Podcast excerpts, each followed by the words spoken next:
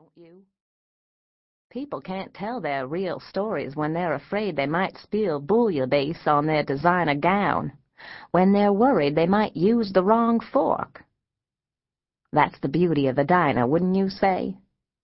Diners, and especially their counters, are the indoor version of a campfire. People like to sit around them and tell their stories. Mine's about miracles. I even have a daughter named Miracle, which gives you an idea of their importance in my life. Aw, settle down and quit your squirming. I'm not witnessing for any Reverend I am a fraud or a Swami full a lot of bologna.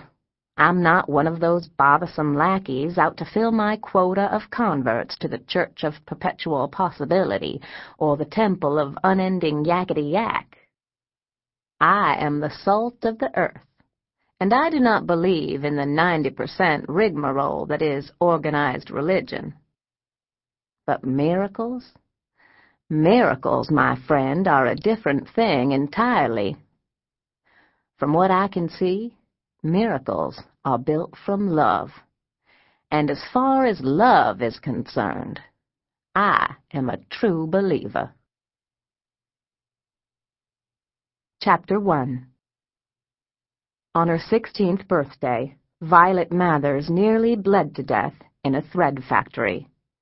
The incident, as it was referred to in the company's 1935 logbook, happened on the graveyard shift, just before break time, when the pounding and the whirring and the squeaking of the machines had crescendoed into a percussion concert conducted by the devil himself.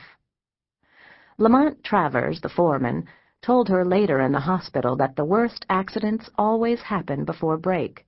People can't wait to smoke their cigarettes or drink their coffee and talk about whose man or whose woman had done who the wrongest. Violet hadn't cared about any of that. She wanted only to cut into the marble cake Ray Ann Puffer had brought, wanted only to hear her co-workers raise their tired, smoky voices in a chorus of happy birthday. Excited and jumpy as a puppy with a full bladder, the birthday girl broke the cardinal rule of the Marceline thread factory. The cardinal rule printed in capital letters on at least three signs posted on the dusty brick walls.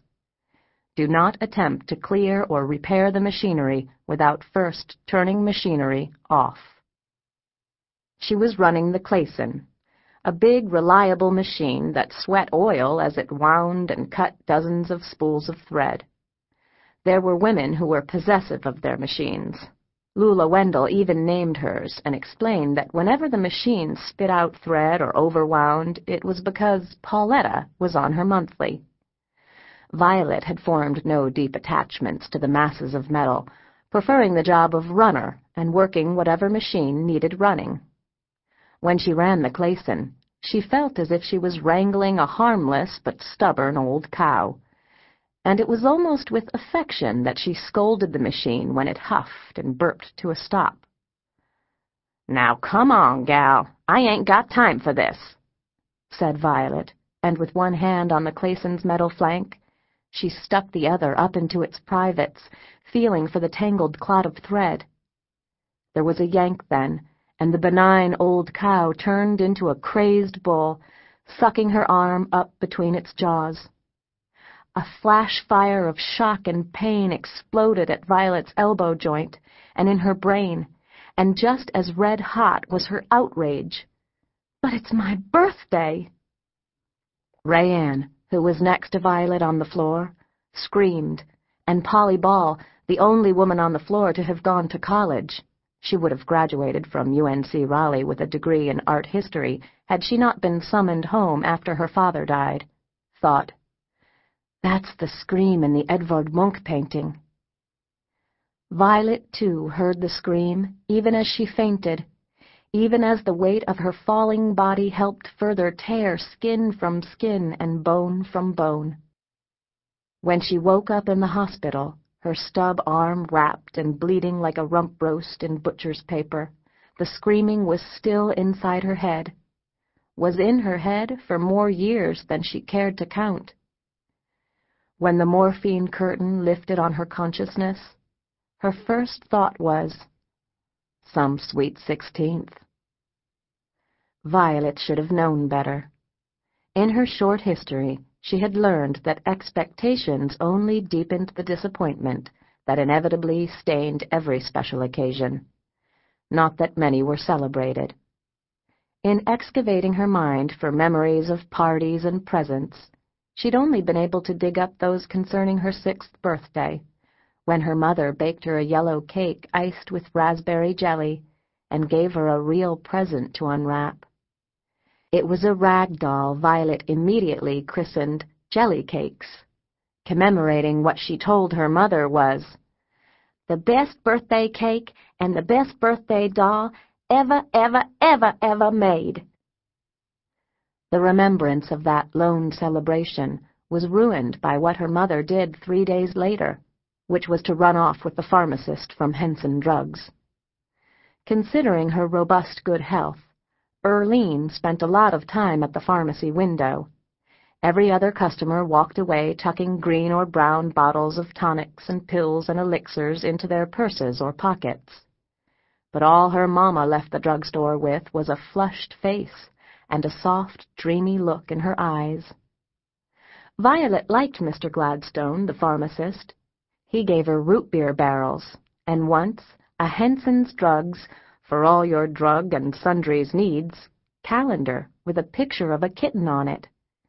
But after he robbed her of her mother, Violet came to think of the druggist as the criminal he was, a man guilty of grand theft. She was a child at the time of the crime, hadn't even started the first grade yet. Ten years later, when Violet lost her arm, it occurred to her that this was not her first amputation but her second.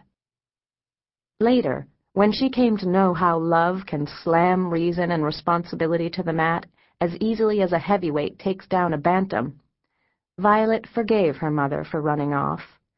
Yarby Gladstone did have nice clean hands, after all, and an entire set of teeth, or at least all of the ones that showed in a smile. But she never forgave Erline for forgetting about her, for never sending a letter or postcard, for never sending for her. Mothers who disappear off the face of the earth leave their children feeling as if they've disappeared too. Disappeared from everything they thought was certain and safe and true. Abandonment can be crueler to a child than death. Violet would rather her mamma had died, because at least a grave would have given her a place to visit, something to touch, something to talk to. There were few people in Mount Crawford, Kentucky, surprised by the young Mrs. Mathers taking a permanent leave of absence. It didn't take any great power of observation to see that Violet's parents were as mismatched as a crow and a canary.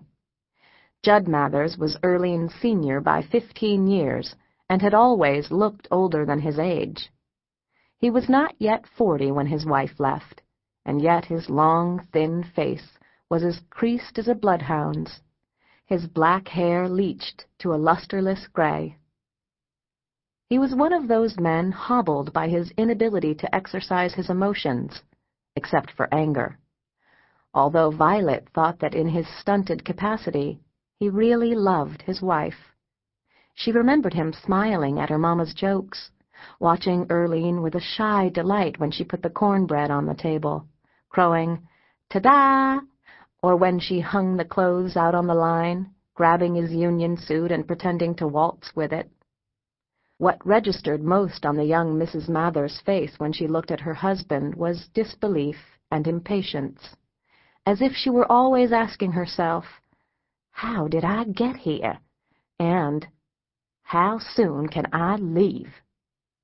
Had she not gone and got herself pregnant, Erline would have laughed out loud at Judd's marriage proposal would have swatted it away as if it was a black and pesky fly. There was a certain flightiness to her mamma that, even as a child, Violet recognized. The young, she was only eighteen when Violet was born, trim woman could be in the middle of kneading dough when she'd wipe her hands on the dish towel and dash out of the back door, calling out that she was going